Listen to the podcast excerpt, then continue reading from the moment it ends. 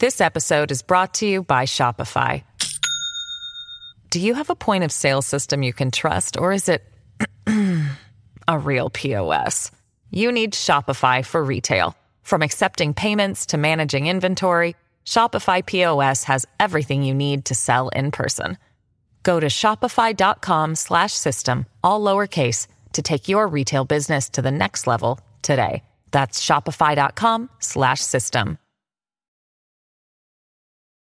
Hey everybody, Jordan here. Uh, we hope you enjoyed the upcoming interview we got for you. We recorded this a couple weeks ago, so this was recorded before the overturning of the Roe v. Wade case. So if we're not talking to the elephant in the room, it's because the elephant hadn't quite entered the room just yet.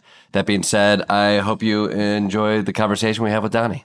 Thanks you know, Biden's big problem right now. The difference between when you when you watch Trump speak or when you when you watch Obama speak, and you couldn't list two more different people, you leaned in.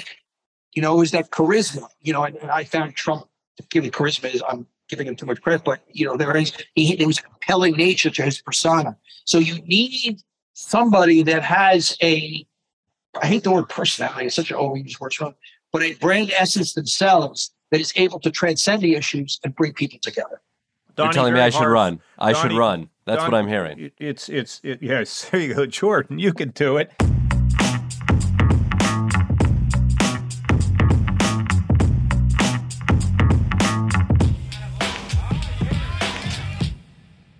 Jordan, good to see you again. Listen, I um, I wanted to tell you something that's I am taking swimming lessons. serious swimming lessons, and I want to tell you swimming why. Like uh, like like with an end goal. We we talking Olympics. You're you're going to understand. I am. I'm talking about. You know, he's swimming a pool, but now I'm going to get into the open sea swimming lessons, and here's why. In Los Angeles County, uh, there has been op- the openbooks.com discovered LA's highest paid ocean lifeguard a captain name. I don't think I should give you his name, but he raked in a total of $510,283 in total compensation last year, nearly half of which, 246,000, was from overtime pay. Now his base salary is 150,000. He brought in another 28,000 in other pay and 85,000 in benefits to surpass the half million dollar mark. Here's the interesting thing all told, 98 LA lifeguards made at least $200,000 last year. And so, you know, there was another guy, he made 409,000. So, what do you think? I mean, I, you, know? you know what? I, I understand that completely. First of all, the, the number of hats you have to wear being a lifeguard. Uh, one, you have to be able to save a life at the drop of a hat. Two, you have to look good on a beach. And also in LA, everybody is judging you on your looks. You're in a position not only of power, but of actual height. You're literally on a pedestal. And I think that is that that's a heavy crown to wear. So the fact that we're we're paying somebody like that a fair wage, perhaps a more than fair wage, I think that's a that's a good sign for humanity. So, what do you think about my taking swimming lessons? I mean, maybe I'll go out there, and of course, I'm not sure I'm going to meet all those categories. I was going right? to say, Governor, swimming lessons is no. a great start, but we're talking push-ups, we're talking about keto I look, diet. I look really good. I'm just telling you, all that is, I'm taking care of all all of that. Well, I know we talked to Whit about that. You know, we've got to give these young kids something they ought to, uh, you know, they ought to yearn for. Maybe did, you know, his goal could be a, an open sea lifeguard. And I'm not minimizing it. I, I've been out. I was in Los Angeles walking on the beach there, and it's, you know, that water's just it's coming in big waves and it's cold and everything else. But I never thought that they made five hundred thousand dollars. That's more than the president, you know, it's, than the president makes. It's nearly impossible here in New York. Maybe they're doing a better get, job than the president, though. You know, they could be. You know, maybe they're more effective. It's uh, it's almost impossible in New York to get um, swimming lessons for children right now. There's there's been a few articles about it, and we're smack dab in the middle of it. You have to sign up months in advance.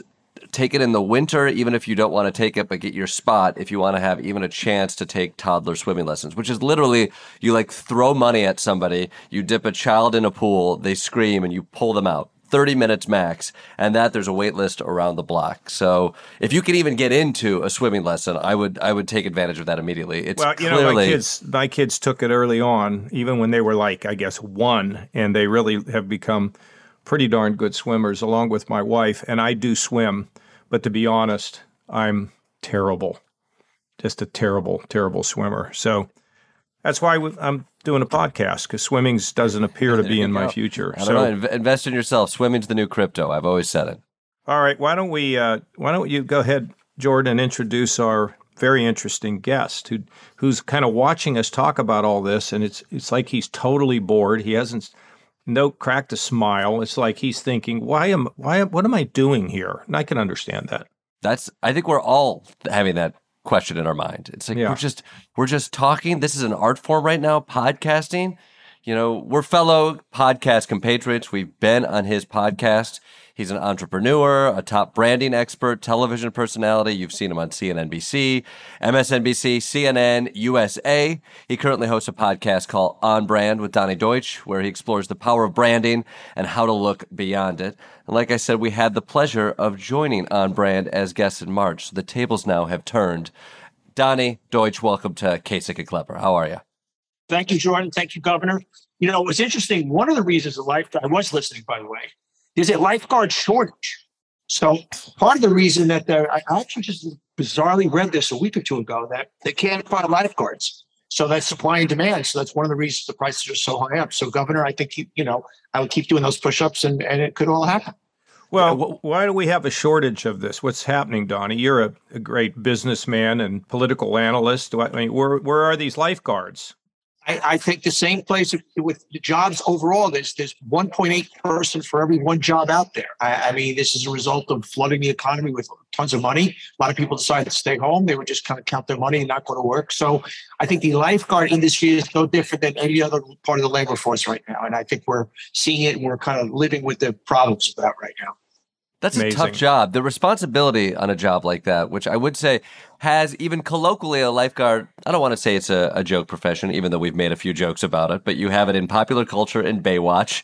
You have all, all weird 70s and 80s films have a moment in a public pool where either a dookie happens that a lifeguard well, has to contend Jaws. with, or think of uh, Jaws. You know? Jaws sharks yeah. are, are are taking these things down in the Sandlot. Where we're inappropriately kissing lifeguards. We're treating these in pop culture. We're treating lifeguards with zero respect, and then we're asking them for low wages to go out and save our children because we're too busy being drunk on the beach. Like forever, we've contextualized this industry incorrectly. I, I think that's a good point, and there's nothing worse than disrespecting a, a profession. And you know, I, but you know, it's it's men and women who are lifeguards too, Jordan. It's not just a guy, you know, with big muscles. You know, women can be unbelievably. You know, think about their their ability to surf. Some of the greatest surfers in the world uh, are women and fearless. But I think it's it's a, it, it is a kind of a tough job. But you know, there's a lot of tough jobs. I mean, my friends on the highway patrol if I told them they could make five hundred thousand dollars a year, you know, uh, I think they, I'm going to bring this up to them next time I see them. Maybe they'll leave what they're doing and become a lifeguard. So. Donny, I want to talk. I want to start off a little bit with. Uh, well, one, we're almost out of time. It's primarily lifeguard discussions right now. We're just really trying to get down to the bottom of this lifeguard thing. Lifeguards twenty four seven. In the small amount of time that we have left post lifeguarding here, I want to talk about your your podcast, which I said before we had the luxury of being on, but I think the idea behind this is fascinating. I, I, I want you to talk about on brand. I read that you said part of the reason you did this podcast is to unlearn the principle that perception is reality, uh, which which I need you to unpack that for me. Yeah. Well, I mean, the premise of the podcast is that everything today is a brand. Every person, every celebrity, every athlete, every movement, every religion, everything today is a brand. The word gets overused. If you know, if you've got a Facebook page, you're a brand. I mean, you're putting out a set of values, you're putting out images, you're putting out words, and a brand is basically a set of values. So everything is a brand today, and, it, it's what we do on the podcast is we kind of up and down which brands are up, which brands are down for the week. And then we interview interesting personalities about their own personal brands, as we had a few guys on. Uh, and so that's kind of the simple premise. I spent most of my life running an ad agency for years, you know, working for some of the big corporations in the world, and kind of taking that into television, into the media, into podcasting now, and talking about branding. Now, I want I we're going to talk about this kind of in a, a more macro sense, but I want to dial down when you when you say a brand is a set of values. What, as, as, a rube who looks at branding, I think mostly from an advertising perspective, which you've spent decades in, and I see a brand not as a set of values, but as an item that can be sold to me. How do you break that down as a set of values? What, what, what do you mean? How does well, Coke have values? Well, we, well, well, let's let's take Nike. You go in and buy a Nike. Are you going in and buying the Nike because, well, I love the waffle soles and this and that? Obviously, it's going to feel good, look good. You're buying a just do it mentality, self empowerment. In other words, because all sneakers are the same basically. So what separates most products, most well, you don't most, wear Hoka's most, clearly, Danny. You know, no, no Donny, don't. you don't you don't wear Hoka's, so don't be talking about all sneakers are bait. What I mean, what the heck kind of a comment is? You know, the sneaker industry's not going to hire you. All they're all the same. Come on. Well, I, what different? What I like to know what really differentiates differentiates them is the branding. That's the difference between okay. the sneakers. It's not it's not technological advancements. If okay. I put, put a Puma and a Nike and an Adidas, they're all beautifully made. they're all different styles. But what separates one from the other is the branding. Is that LeBron James and Michael Jordan and, and be like Mike and just do it. And so that's what you know. Sort of like whiskey. Sort of like whiskey. You could have all kind. I don't know anything about whiskey. You know, we've had a long podcast about whiskey one day, but I can't tell the difference between this whiskey and that whiskey. So is that right, Jordan? Well, it's all it, the same. I, I I will validate your ignorance. Yes, that is correct. you know, booze is a perfect example. It's it, because it's what I call undifferentiated product. At the end of the day, they all say, "Well, we're triple distilled," or "We yeah. were we were virgins, you know, harnessed our, our vodka and, you know, curated it for four centuries until monks came along and simply, you know, they just, you're creating what we call a bar defense. What a bar defense is, is that if I'm going to go and buy a $20 drink instead of a $10 drink, I have to have it in my mind a defense. Oh, this is triple distilled. It's worth that much money. That's what's called a bar defense. I like that. Which is you you can in a nice term. It's it's these are the values, but it's also like what is the bullshit we need to sell you so you don't feel bad explaining it to your loved ones that you spent money on this. Yeah, I need a Mercedes Benz. Obviously, all cars are not created equal or whatnot, but what separates a Mercedes from another high end luxury car is that imagery that somebody. Well, if I'm driving the best, if I have that logo in the front there, I'm discerning. I'm smart. I can. I I've scaled the socioeconomic ladder so it's it's all of that. Yes, it's a great product, and there's a difference between a Mercedes and a and a Kia. Although I know they could become less and less different these days, but uh, that's that's why guys like me were able to make a living. You also said, obviously, we're talking about brands here, but if you expand this, you've talked about people being brands, what, yes. what images you put out as well. I'm curious, you know, you, have you're, you're not only comment on the world of advertising and culture, but politics as well. Can mm-hmm. issues be brands, and should they be approached of that course. way? Of course. I mean, issues are brands. Uh, you know, gun control is a brand, and that's just you know that that is if you if you really break down the essence is it about guns when somebody says I'm, you know, anti doing anything and I'm pro Second Amendment, or is it more of about I'm you can't tell me what to do, and there's no, and I am a such a rugged individualist that I am not going to subscribe to any type of moderation, and uh, and I don't, I believe in I believe in less government, and I believe in the power of protecting myself and not letting government. So it, it, it's not about the gun itself; it's what the gun stands for. And uh, I, I so yes, with every issue. Same thing with, with abortion. Obviously, abortion is the issue of a woman's right to choose her pre- reproductive organs and protect them and do all the right. But it's a bigger statement about I'm progressive, I'm evolved, I I believe in uh, women's empowerment. So the issues themselves are the issues, but the branding and the essence of the value system associated are much broader. And and and that's where when you attach emotion to something, that's where you get the essence of a brand. That's what you know what I mean. It's just that's where it. That's why it was interesting.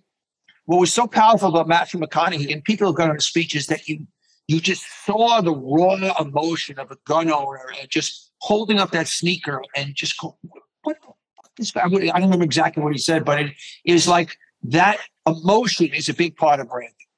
So that much more than him getting up there and saying, this has got to stop. We need new laws. We need, which obviously that's the left brain side of it. But the right brain side of it in all branding exercises is critically important. Donny, the uh, if you were to take a look at the, you know, you've been in this a long time. You've, what would you say are the most successful two or three brands? I mean, Nike's got to be right up at the top, you know, and it still stays strong, right? What what Nike, are some of the other uh, ones? I begrudgingly say Donald Trump. Uh, you know, you can love him or hate him. He has understood branding, has understood marketing.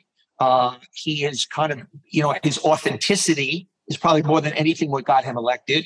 Um, he is a brand that emotionally, that's why now it's called, it's beyond Trump now, it's Trumpism. And because it's a set of values, it's an attitude. It's, uh, uh, you know, uh, I'm not going to let the man tell me what to do, and I'm going to protect this country. And I'm going to keep it white, and I'm going to keep it right, and I'm going to keep us entrenched where we were, you know, 50 years ago, and all the stuff that goes with that. And he's he initially was brilliant in making mass clicks. You know, he was the one who sold what being a rich guy was to the masses. And the insane upside down quality about him is that he ended up selling this incredible populism where he's about as much of a populist as the man in the moon is, you know, but somehow because of the way he spoke and the way he conducted himself, the average guy said, ah, he, he gets me. He's like me, where he could give a fuck about the average guy.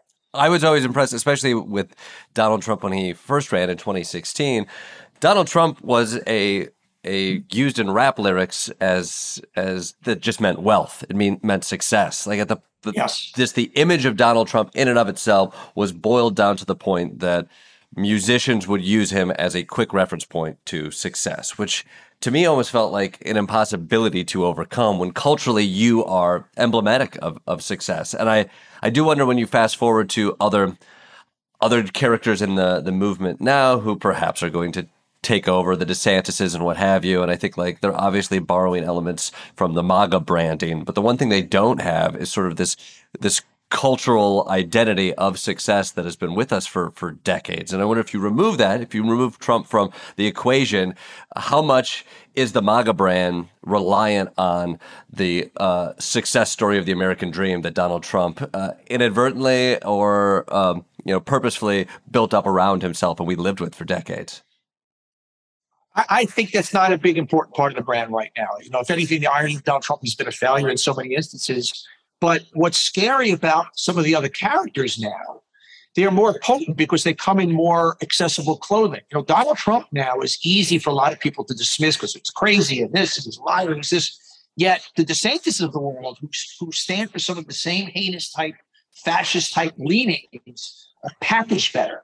And you can't look at the guy and go, look at your crazy uncle and foaming at the mouth in the corner. They present themselves as more presentable and more digestible and more not so crazy, where in fact the value systems are the same.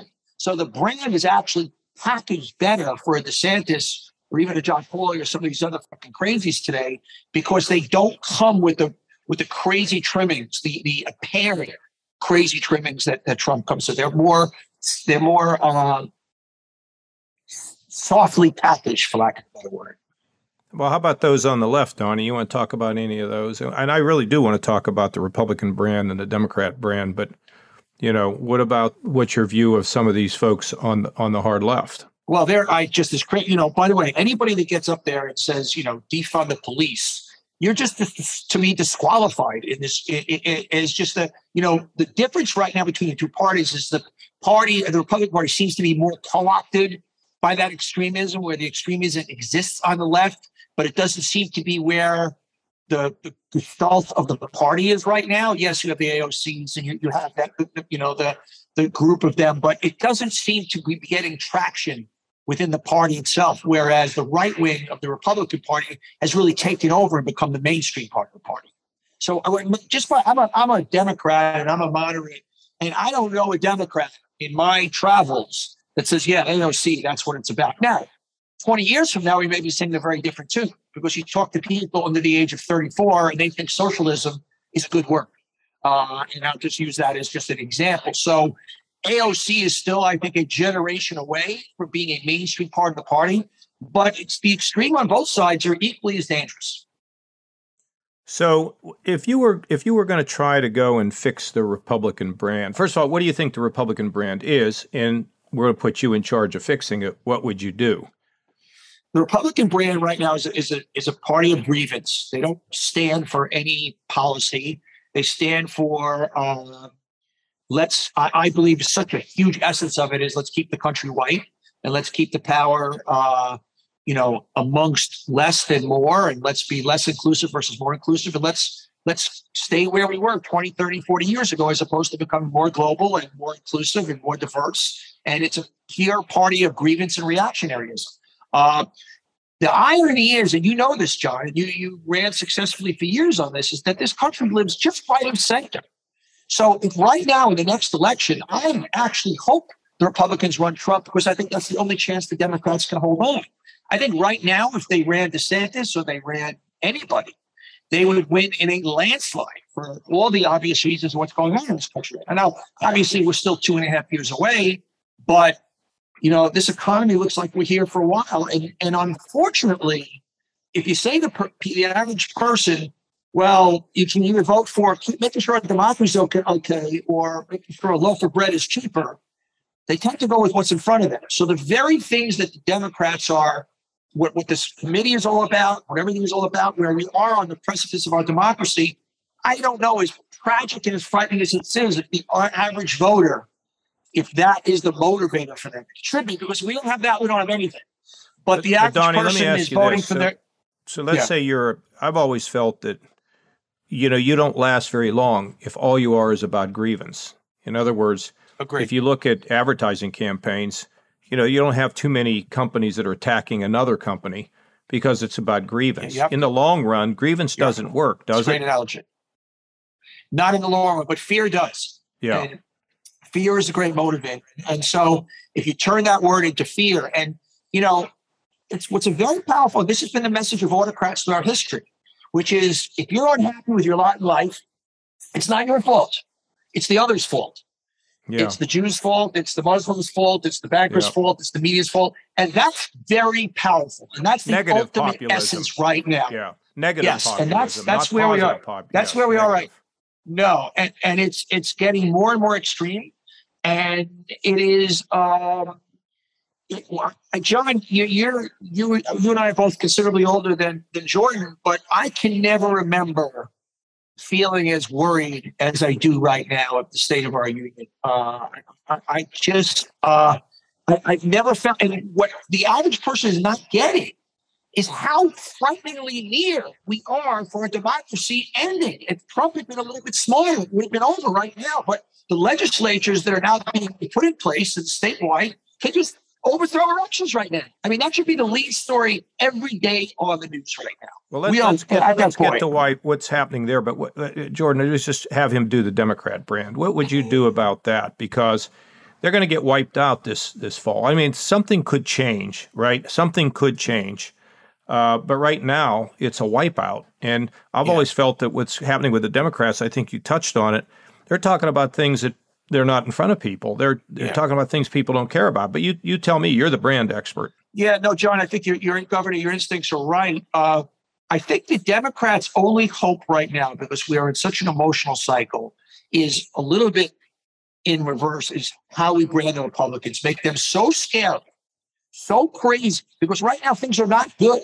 You can't point to a lot that's going on. So I'm going to use the fear thing again, but now double down on fear in the other direction. That look, look, things aren't perfect. We're working to get things right. Jobs are at all time low. Get inflation on the curve, and we can't go the other right the other way because we're going to go off a cliff. It's not. It's not right wing. It's crazy tech, and make people the the, the, the know, although not great, is better than the fear of this crazy unknown. That's kind of the essence of where I would go because you don't have enough of a story to tell in your favor. So I don't want to make them the party of grievance. I want to make them a, the party of fear crazy that we are really heading over a cliff. That it's it's crazy town right now. And when you put together January 6th, when you put together Roe v. Wade, when you put together the lack of movement on guns, when you when you when you put together uh, the insurrection, when you put all that together, and that this is the where the party is at, it's just it's we can't go backwards. We can't let that happen. You need to vote for America. Fear works. Put it in your back pocket and use it, Democrats. We'll be right back. This episode is brought to you by Shopify. Do you have a point of sale system you can trust, or is it a real POS? you need Shopify for retail. From accepting payments to managing inventory, Shopify POS has everything you need to sell in person. Go to shopify.com/system all lowercase to take your retail business to the next level today. That's shopify.com slash system. And now back to the show. I'm I'm curious. I want to get specific. You you talked about issues having a brand, and you talked about gun control specifically. And I do think we're watching that happen right now. There might be incremental change that is starting to take place. But if you look at this as an issue that has had very little traction with with a lot of fear in the equation, a lot of heartbreak, a lot of emotion in the equation, but yet it's impossible to move a lot of people into action. Um, where where can uh, a progressive movement look at something like guns from a branding perspective? Like where are, where are the mistakes that are being made? Is is it? I mean, already you see little things starting to happen with the way we contextualize it. The difference between gun control and gun responsibility and safety. Like, yes. is it is it is, is the wording around that? Is that going to start the branding shift, or because it, feels like we've we've done almost everything else it, and nothing takes place? It's not. Look, if babies getting killed and getting slaughtered, does it move it the way it needs to be moved. I don't know what this. What it's going to take is a little bravery, a little bravery from a few, which I, which I am. I love the government because I'm, I'm stunned about this. When you have something that, get morally what's right, and there's a 90% approval rating or 84% approval rating, you know, whether it's universal background check, 70% of people want to ban automatic weapons and 90% want to make them over 21. So I know candidates don't want to get primary out. But I don't think the electorate is stupid. And I think a brave person that gets up there and says, I'm a gun owner, I'm a Republican, I'm a Second Amendment thing, but I don't think we need weapons of war. Nobody's taking your guns away. Follow me. I do think there is room, and maybe I'm being naive. I do think there's room for a little bravery, and somebody won't automatically get primary out by right wing. The numbers show it. I, I think I think uh, Donny, that uh, and Jordan, look, there is going to be something's going to pass, and it's only passing because of where the public is. That's always been my theory, bottom up. I mean, passing red red flag laws will be significant. Uh, doing, you know, there, there's a whole host of things that are coming. They're not banning assault weapons, uh, but there's a number of things that are going to be accomplished here, which you know, once uh, one step is more important than no step at all. But Correct. Donny, we've had a, a, question, we've had a discussion about this. Jordan and I have, and I, I actually owed Jordan a call. I think part of the issue is the issue has to be broadened out. In other words, a lot of people don't want to talk about mental health because they say, well, that's just slipping a discussion on guns. My sense is that if you can talk about mental health and that the gun becomes it becomes the thing that's used to to show what how bad their mental health is, then you've broadened it a little bit. It's not just about guns, but you put guns in the context. We have to do something with that instrument. Because if we don't, then the people that have these diseases or whatever, psychosis, whatever they have, are going to use that gun. And therefore, we have to stop that. Does you're that? Putting, yes, you're putting it under the umbrella of protection and safety. Yes. And basically, we can't protect people, make people safe unless we solve mental issues and we solve the, the weapons that these people are mentally ill use. So we can walk and chew gum at the same time. So if the goal is to protect our children and keep our children safe, those two things are in no way mutually exclusive. They they they, they feed off of each other. Yeah, uh, that's Jordan. That's where I was coming from, and we had the last. And I I don't think I articulated it very well. But the more you can broaden it, because you know you people now people are on an edge, and that's why they're going to pass something through the House and the Senate. Is it going to be everything we want? No, but there's going to be something, and the reason it's going to pass is because the public understands the issue. But I think more can be done if you broaden the issue. That's you know, I and I think yeah. we should for people at home. We, we, we've talked on the podcast a lot about gun control and the issues there. And, and the governor and I had a big conversation after the microphones were down about that. And actually, I thought a lot about it too. I think when mental health stuff comes up, I will say it does feel like a dodge, and I would say immediately my my dukes went up, and I started to. I think like. I think there's a lot of Democrats out there who feel like we aren't approaching the issue straight on or not dealing with the gun issue, that when you meet at the table, it gets diverted to something else. But I think like I, I will admit I had the same feeling. Afterwards I was like, but I I have faith in you, Governor Kasich, and I do think you come to that conversation It's earnestly, not attempting hard, it. And it's like I, I'm. I think where I get nervous is like I. I wish I could imagine a table of people from the left and the right trying to build a a, a bill around mental health, about uh, common sense gun control measures all together that work entwined. Um, but I have a cynical view of the way that those meetings take place and that it becomes a, a chess match to stall for time and that the mental health thing isn't isn't meant in earnest. But I will say this, and in talking to you about that, I do think it does expand my point of view on it in, in that I there has to be a more compre- comprehensive uh, way in which to attack this issue. I think it's just my cynicism towards I, a, I a party who I, I don't feel like is often coming there um, in true honesty.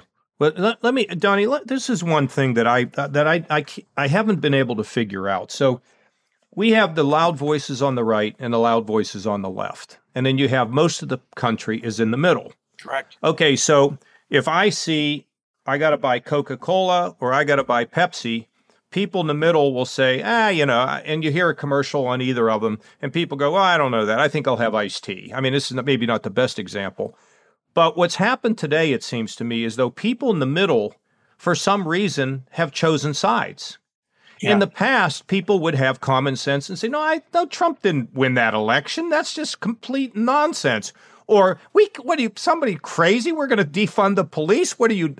Why is it that people in the middle have seen to move to the to you know to the extremes? And is it because of the of tribalism today? Is it because people are afraid of where the country's going? What do you think it is? I think it's it's tribalism and it's emotion. You take a, a person, voter like myself. Like most people, I am a wardrobe of issues. I'm fiscally conservative. I am a strong law and order guy. I'm a hawk. You know, I'm progressive on social issues. Uh, everything that you would imagine. Yeah, it becomes now about do you stand for kind of fair play or do you stand for rigging the system? Do you stand for? It's very hard to say now. I voted Republican. I would vote Republican again. I vote for the candidate. But what happens now is when you say, "Oh, I'm a Republican," if I'm going to vote Republican, you're all of a sudden starting to you wear those wardrobe of issues like, "Oh, I think the election was a fraud, or one of those seventy percent," or uh, maybe January 6th was just a little bit of a walk in the park, and and uh, you know I'm maybe not for Roe v. Wade. So these huge emotional identity issues, cultural identity issues, have become the parties have been co-opted by them. So it's kind of like your sense of self and your self of identity, as opposed to you know how many people have said to me about Trump, and this was the really interesting issue. I found with a lot of people that justified voting Trump. Well, I don't like the guy, but I like some of his issues. Fuck you, you like some of his issues. You, you like paying one less dollar, one less right dollar on you. your taxes. I, I, I agree. It You drives know, me crazy when they say that. You, you, you're worried. You're worried about this country becoming a, a white minority country. You don't want to pay an extra dollar on your taxes, and you kind of like a lot of the stuff he says. So you're hot, and they go, "Oh, I like what he does for Israel." He would fuck Israel in a heartbeat. You know what I mean? It's just like that, that, that was the greatest Trump defense of all time. And unfortunately, a lot of my personal friends use that defense. But Donny, it's not. and I'm saying it's not just even politics; it's cultural issues too, where people have Yes. decided to move towards the extremes. And in my lifetime, and you're in my lifetime, people didn't do that. They were able to sort of sift through stuff and say, "Yeah, I kind of buy that, and I don't buy that." Somehow, you know, and that's what we need to get back to because when people are able to digest these things and say, oh, that's nonsense, or there's a good point, or that's a great thing, then you start having the middle assert themselves rather than being driven to the extremes. And why do we have this continuing? I'm holding up my device right here. This is the ultimate problem right here is that we all can create our bespoke news. We all create our bespoke voices. So we it, there is no there is no straight news anymore. There is no everything is is got an opinion. Everything has got an angle. Everything has got uh, uh, it, it, it's very difficult now to have a sane argument with anybody about anything, any debate. What I've always done with people when I want to debate people talk to people, the worst thing you can do is say, You're an asshole, you voted for Trump. You can't do that. The first thing you say, what I'll always do is, you know, I get why you voted for Trump the first time. I didn't, but you took a flyer and the alternative was not very good, and I get that. But you got to give me this. At the very least, he's not a decent human being. That's right. And then we have searching like, for the middle. Yeah. Searching, not, you, you, can't disqualify somebody. Otherwise, you, there's no. There's but there no aren't enough people doing that, and I can't you figure know. out why we've lost that unless people have just said, "I'm not getting involved anymore. It's I can't do it. My family's we get fights too much. I'm fighting with my friends." And maybe people just want to time out. And that leads me to the most important question, Jordan. You know, Jordan and I started this podcast. We don't want to be in the middle of a bunch of political yelling and screaming and crossfire and all that other stuff. Um, can our brand, which is interesting people, interesting discussions, uh, things that people hadn't thought about, is this a brand that can work? Very much. I actually think what's needed right now. And I, you know, what I also don't understand is why on broadcast now or cable news or whatever, I understand why straight news is not exciting, but how about something that at least presents both sides? You know what I mean? You don't like nobody wants. We, we can get our straight news just by just popping on. We don't need to, but there's no place right now. If I want to turn on and see a healthy debate, not a screaming debate, but the kind of debate we're having here, the way I described talking about Trump, it doesn't exist. So I think the market is very much look, we are a purple nation. We are 80% of us are similar. I, I, I tell a great story. This this was very eye-opening to me. I was on the air a year, couple of years ago, and I made an analogy that if you vote for Trump, you have to own everything. You have to own kids in cages, and you know, it's just like uh, certain things that the Nazis did, that Trump did. You know, you have to take, you have to own everything. You can't just cherry pick. So a guy writes me, goes, "You, you call me a Nazi, you put me motherfucker," you know, blah, blah, blah. and I looked him up. And Johnny, people are going to listen to this. Come on. Okay. Okay. Clean no. it up. He, well, I'm just telling you. I'm, I'm just loving telling you it, what I said. I'm loving Yeah, it. Keep it yeah. coming. and, and, and I, I looked him up, and he was he was everything you were not not associated with me. He was from the South. He was a veteran, but but I looked at him, and we were both dads. And I said to myself, "This guy is served our country. He's a dad." And I wrote him, and I said, "Wes, how you doing?" It's Donny Deutsch. I said, "I have to apologize if in any way I have no I offended you." What I meant was this, and ironically, I can see your dad. We probably have more in common than we don't. And two texts later, we're calling each other brother. You know what I mean? And in reality, we did. Yet the clothing that we both wore Maybe he was your brother. put us, you know, put us in our tribes, and yet, you Yeah. know, we we we, and, and that's all people want. You know, we're Yeah. so we're so built in to this this kind of identity politics right now that I do think eighty percent of us, yes, there's a ten percent fringe on both sides, fifteen percent, whatever the bell curve is. But I do think most of us are a lot more in common than we don't than we don't have in common. Can I, can I can we bring this back to your brand, which is Yes. brand here? Like Yes. you've talked about this this this good old days where you could you could take this issue here, take issue this issue there, and you don't have to buy into this whole GOP, this whole idea. But that has changed, and and brands have become more accessible. Advertising has become more in your face, and we engage with it now. Even our, our, our culture is dealing with these brands. And like you said, Donald Trump, in and of himself, is an all time great brand. And when I go out on the road and I talk to people at Trump rallies, you can talk about the issues, but you're not talking about the issues. It's identity. You're talking to people because they want this person to win because that is them. This is their No, identity. you, All you of actually this is uh, them. you ask them all the time, and they usually have the issue wrong. I Yeah. you go, you I mean, I, you, you, uh, you could make an hour tape film of people saying, "Here are the issues." I vote for Donald Trump, and they don't even know what the fuck the issues are. It's not. It, those are just the tools used to have conversation that Our are essentially fight songs for their team. And and so I so I see this right now, and I, I I understand the desire to have the purple or the ability to to choose one thing about a candidate and another one here, but it feels like we're just getting strengthening brands, and the only way to combat a strong brand is to make an even tighter, stronger brand. And I think at the basis of a good brand is a value system, but also behind that is like an efficiency of understanding of what that means. And so, how do you reconcile the idea of of finding some sort of a middle ground when we are drawn to an oversimplification of an idea that becomes an identity? The answer is a transformational person. Uh, and throughout, you know, the Republican Party was dead until Ronald Reagan showed up. You know, the Democratic Party was dead until Bill Clinton and Barack Obama showed up, and the Republican Party was dead until Donald Trump. So the very thing that you started the question conversation with is that people will talk about the issues, but they really identify with a person with a emotional essence. So the right person with the right emotional essence will be able to broaden the coalition. For instance, if the right Republican could talk to me, and you know, a conservative Democrat would be able to reach across the aisle and and, and be able to talk to you know, it's all the suburbs, it's all that. So that middle ground is right for that person, just right or just left, but who has a transformational character. You know, Biden's big problem right now. The difference between when you when you watch Trump speak or when you when you watch Obama speak, and you couldn't list two more different people, you leaned in.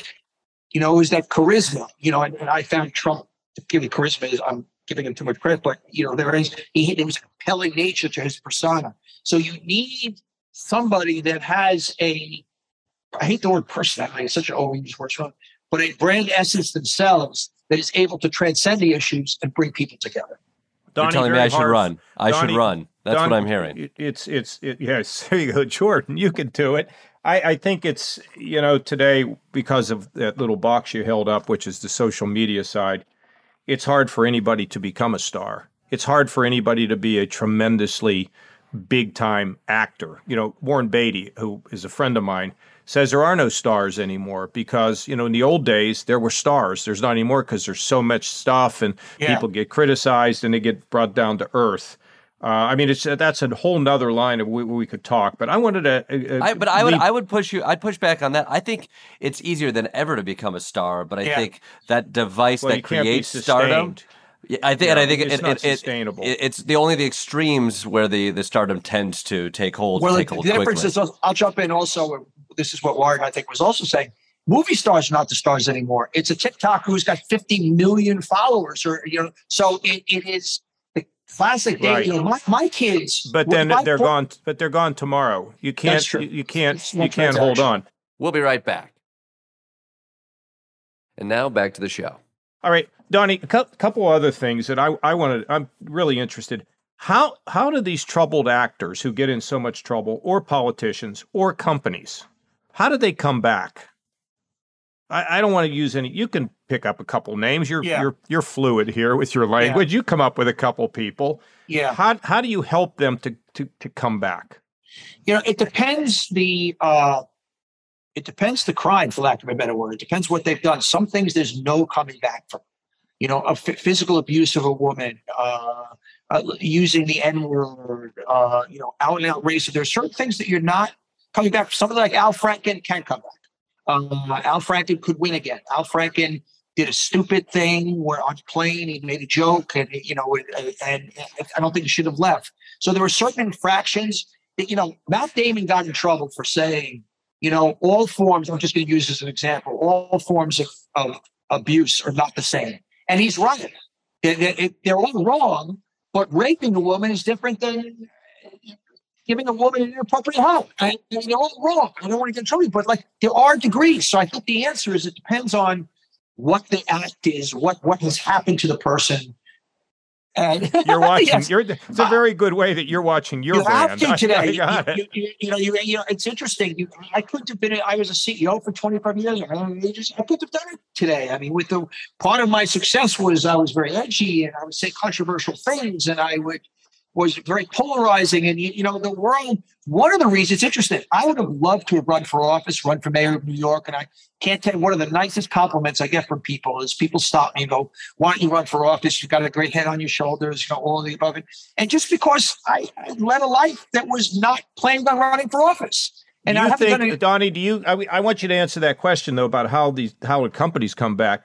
But another one is, do you think that it's possible for the middle the middle to be interesting.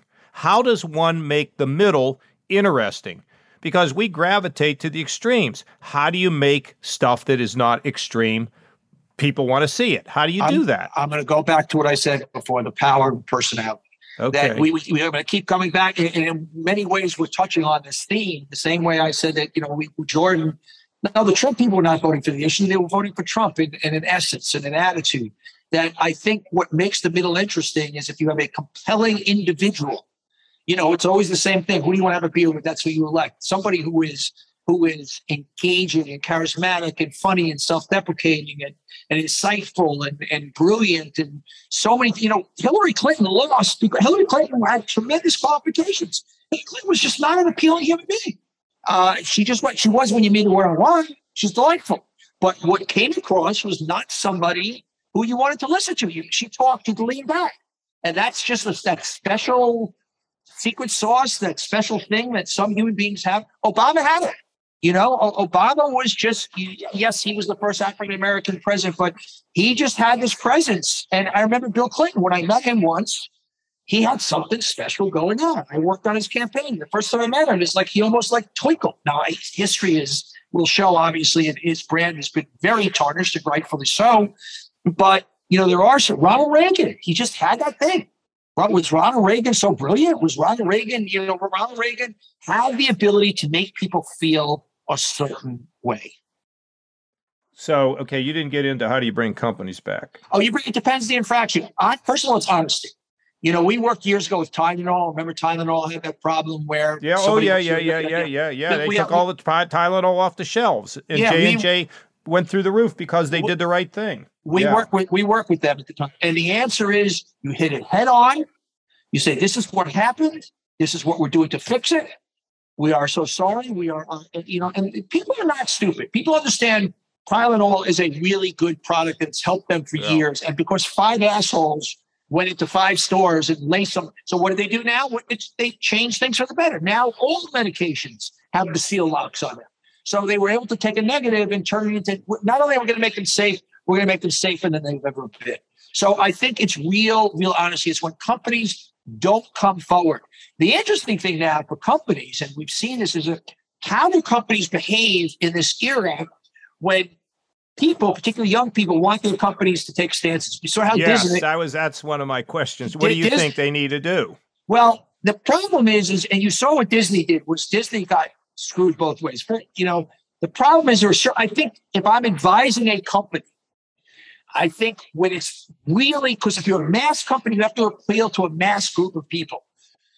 You have to just on things like human equality and racial uh, racial equality and decency. You have to kind of come out. But other than that, you've got to stay somewhat agnostic. It's a problem today. But what is really frightening is what I call now political corporate terrorism what DeSantis is doing. You know, last two weeks ago, the Tampa Bay Rays. I saw this. This, um, Jordan, this is unbelievable. Mm-hmm. Yes, they came, go ahead, they came out after the shooting, and on their website, they didn't even mention the word guns.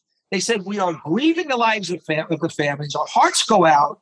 We know things have got to change. Things can't stay the same." And because of that, once again, that's as political as that statement got. They're supposed to get $39 million in funding for a new practice facility, and DeSantis killed it.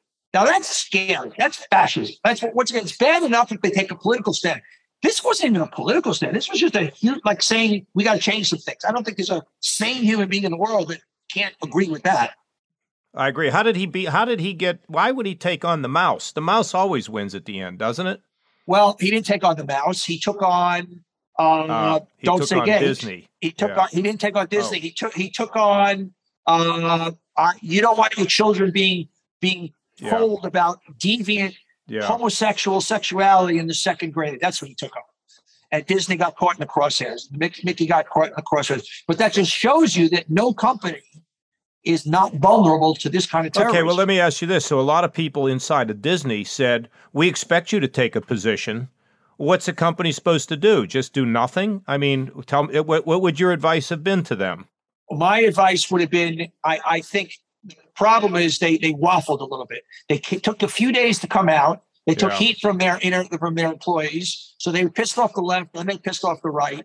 If you can, as a company, it's it's really hard. They got they got caught up. They just got kind of in one of those situations. But I think companies, for the most part, try and stay uh, you know above away from the fray if they can, because it's a it's a lose lose proposition. But every piece of research today tells you young people want companies that stand for things beyond the product they sell. So this is going to become a more and more complex problem for more and more companies going forward. Yeah, I mean, it, it feels like it's not only is it a, a, tough thing to navigate, but I think it's going to be impossible as we move forward. Right? That you you, you have to take a stance, uh, otherwise Yes. Otherwise, you are lost in that. Yeah. I mean, you saw you saw 220 CEOs just sign, uh, you know, a, a, thing about gun, gun legislation, and so I think certain things, and they're not dumb. They can read and say, guess what? 90% of the people want this. So we're not we're not talking about Second Amendment rights. We're not talking about gun control. We're but they talking went in a about, group too, Donny. Though they when Yes. you go in a group in a pack, you're harder Good to point. take down than if you do it alone. There's Well, another. There's there's a. You know, I ought to I ought to be a branding expert. No, I'm just kidding. I I know. I got it, John. I got it for you. A lifeguard branding expert. So you Yeah. sit, you sit up on the perch, you watch out, make sure people are safe, and then you have people coming up to you and "Hey, John, I have a question about my brand." And so you're kind of you're saving lives and you're Okay. branding at the same time. I like That's that. okay. We'll have. We'll have two seats. You could. s- Well, we'll have three. You and I and Jordan, and we could all have. You know. Donny, it's- I, I, I, sorry, want to Jordan. Step back. If people don't know, you you have had such a fascinating life and have have succeeded both in the advertising world. Uh, you've had television shows that have run the gamut from talk shows to literally a sitcom. I guess I'm curious. You know, so much of this boils down to storytelling and and how you craft a narrative that is effective. But how is, how is that different in your experience as somebody who's got to craft that narrative, uh, both the advertising world and the world of uh, sitcoms? What, I- what, what, what, what, what are the commonalities there? Human stories well told. I, I mean, I always in my advertising days, I always I didn't do commercials with special effects and always humanity and great human stories. So, and you know, it's the reason that the greatest sitcoms of all time usually had four actors, two or three sets, and great writing because they were about you know the Kardashians. It's very interesting. People like to mock the Kardashians. If you watch the Kardashian show, particularly the new one that's on Hulu, it's incredibly well produced, and it's no different than the honeymooners or Moore. There's two or three plot lines about the family that's going through. You follow those plot lines. It's it, it, forget that it's the Kardashians. that They're silliness, reality TV. It's the same formula that we've been watching. That we, the Cosby Show. I hate to bring up Cosby, but it's the same thing. It's here's what's going on in the family. The brother-in-law got left out of this. The mother's upset about this, and and the daughter brought home a boyfriend that nobody likes. I, I, I mean, it's this, it's this, it's rather formulaic as believe as unbelievable as that is. It is amazing to look at. I was watching the recent Jackass film, and as different as that is from perhaps the sitcoms of the '70s, there's a definitely a lot more uh, genitalia that's squished between plastic in the Jackass film. But I think what still resonates there, and what what sets that above almost everything else, is you still fall in love with these people who are human with their their friends and their. bu- It's it's a love story between friends, and that still Yes. still Yeah. rises above. Donny, morning Joe. You know, Joe's a pal of mine. I think you know that. Yes, I do. We've always gotten along, and uh, his wife and I, we've always, I've enjoyed doing the show so much. Sure. Uh, do you tell us about that? Show's become enormously successful, right? Yeah. It's, it's, it's expanded. Um, so uh, t- tell us a little bit about why it works and, I and think about it's up to Joe and you guys. and It's up to know. about 10 hours a day now. Joe and Mika have become dear friends of mine. It works because it's like, it's really interesting.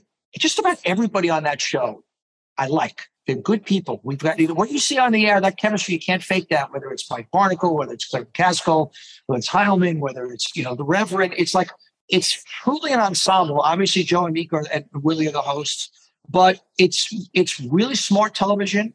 It is um, I, it's become the kind of political show of record. I believe It's Uh, diverse. it's you know, diverse. it's, it's not a shouting match, right? and it's and the essence is Joe. At the end of the day, it's it's kind of a conservative Democrat at this point. You know, I mean, he that is the show that to me comes the closest, and the Cole show also on MSNBC.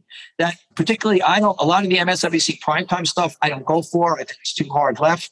I don't. What I like about Joe's show is that it's it really has a common sense approach to politics. They're very talented broadcasters. Uh, it's it's a great ensemble, and it, it's a really important show.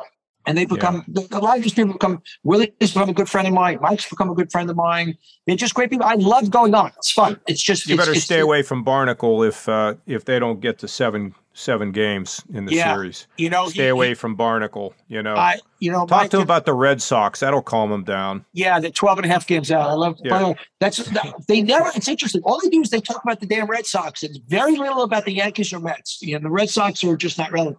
But John, were you gonna hint on the fact that hey, is basketball better today because this guy's just flinging up three point shots versus in the old Oh, days? it's, it's basketball so much better. Well, look, let me ask. This is a good one because Jordan and I do talk about the NBA. So let's take Steph Curry.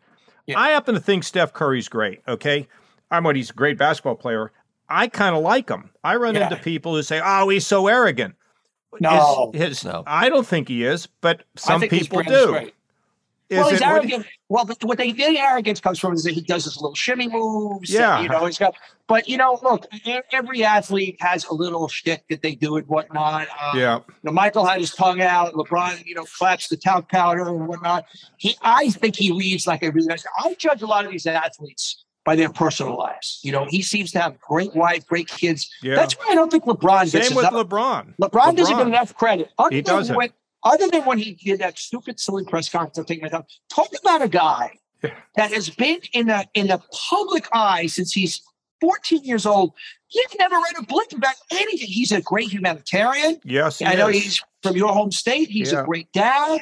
He's a great husband. I don't live with him, but you can tell. And it's just, I don't think, I don't think in our lifetime there's been a superstar that has had the, the what I call the human checklist that he has had. And, and you know, a lot of, you know, Michael Jordan, he was amazing, but he could not take a stand politically. Uh, he was sullen. He had his gambling stuff. Um, you know, but this guy, what a, what a spectacular human being beyond being an amazing basketball player.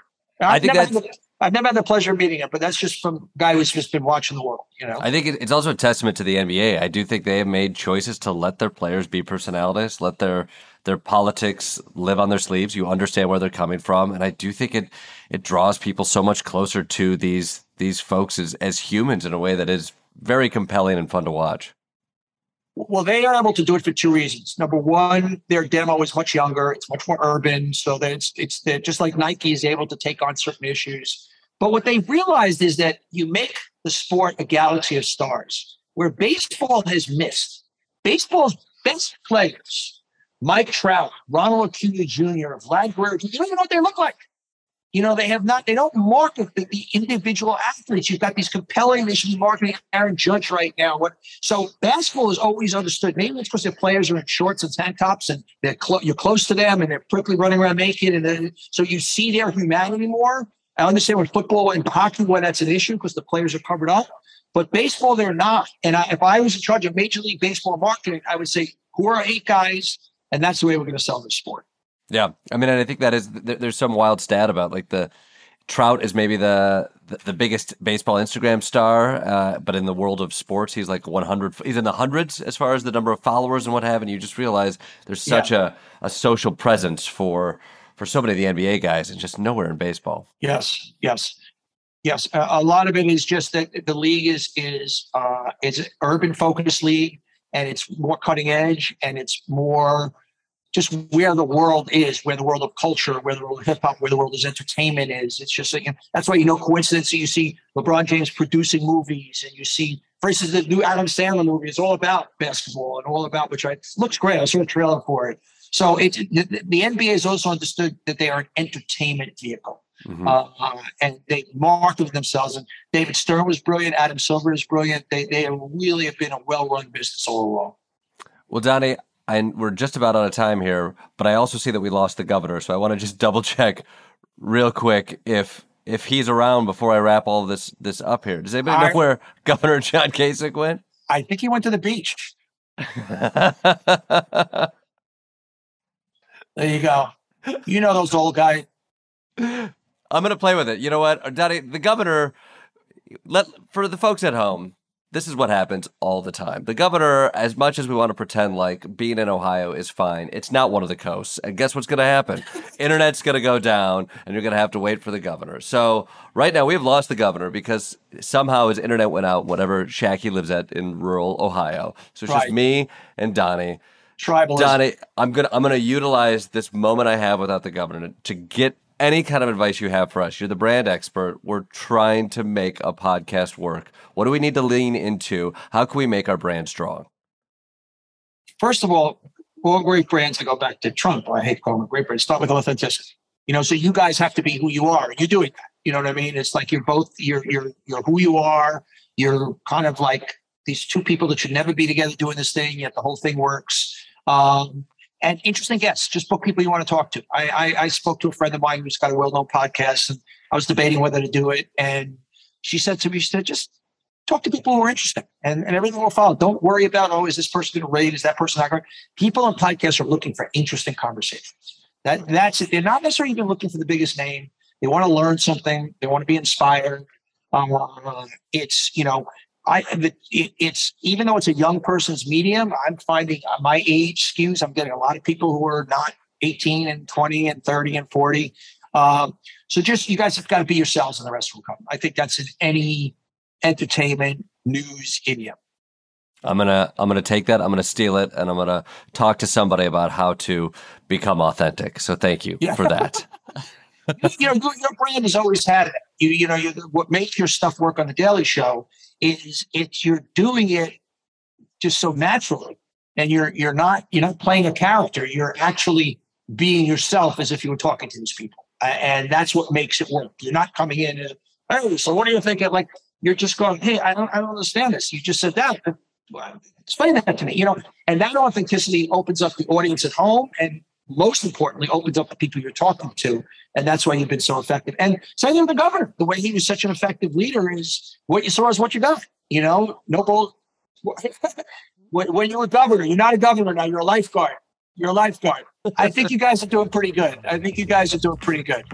Uh, well, Donny, thank you for coming on our show. You can listen to new episodes of Donny's podcast on brand with Donny Deutsch every Thursday, wherever you get your podcast. Donny, thanks for coming on.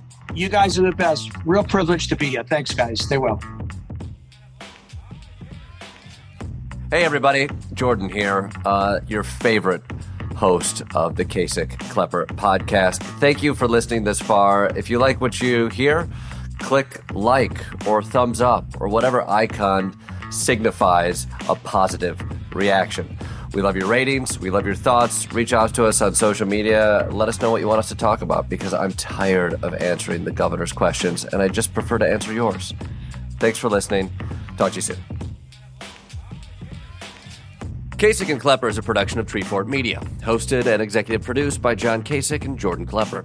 Treefort Media's executive producers are Kelly Garner, Lisa Ammerman, and Matthew Kugler. Line producers Oscar Guido. Audio direction by Tom Monahan, head of audio for Treefort, with production and editing by Maxwell Carney. Talent booking by Blythe Asher. With additional production help from Tim Shower, Haley Mandelberg, Colin Motel, and Anastasia Ibrahim. This podcast is powered by ACAST. Bocas del Toro, Panama. A secluded seaside hideaway. Scott Makeda has no idea that his tropical haven is about to become his personal hell. He literally said, I have the power of Satan. A serial killer pretending to be a therapist. Holbert rents a room, and that's where he set up his business as a fake shrink. Accusations of a gringo mafia gun running, drugs, a slaughtered family. And then he goes back and he plants another bullet. A killer on tape. Hey man, I'm guilty. Everybody knows I'm a monster. The law of the jungle is simple survive. From Treefort Media and Village Roadshow Entertainment Group, this is Natural Selection Scott versus Wild Bill. I'm your host, Candice DeLong. Follow us wherever you get your podcasts.